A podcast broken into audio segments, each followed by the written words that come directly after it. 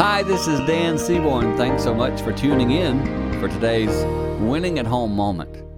I'd like to talk a bit today about being able to forgive someone and go on. Me and a friend today spent some time talking through an issue where someone else has wronged us.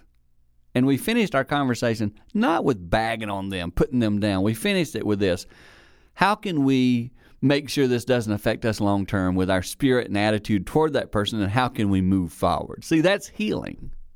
Today, I want to encourage you to take that approach. If someone has wronged you, someone in your family has wronged you, consider what it would mean for you to forgive them. But they haven't asked. I, I know, I know. But forgive them. And then move forward so that you don't stay in an unhealthy spot. They might be in an unhealthy spot, but you don't have to be. Move forward, grow, and I believe that will help you and your family to win at home.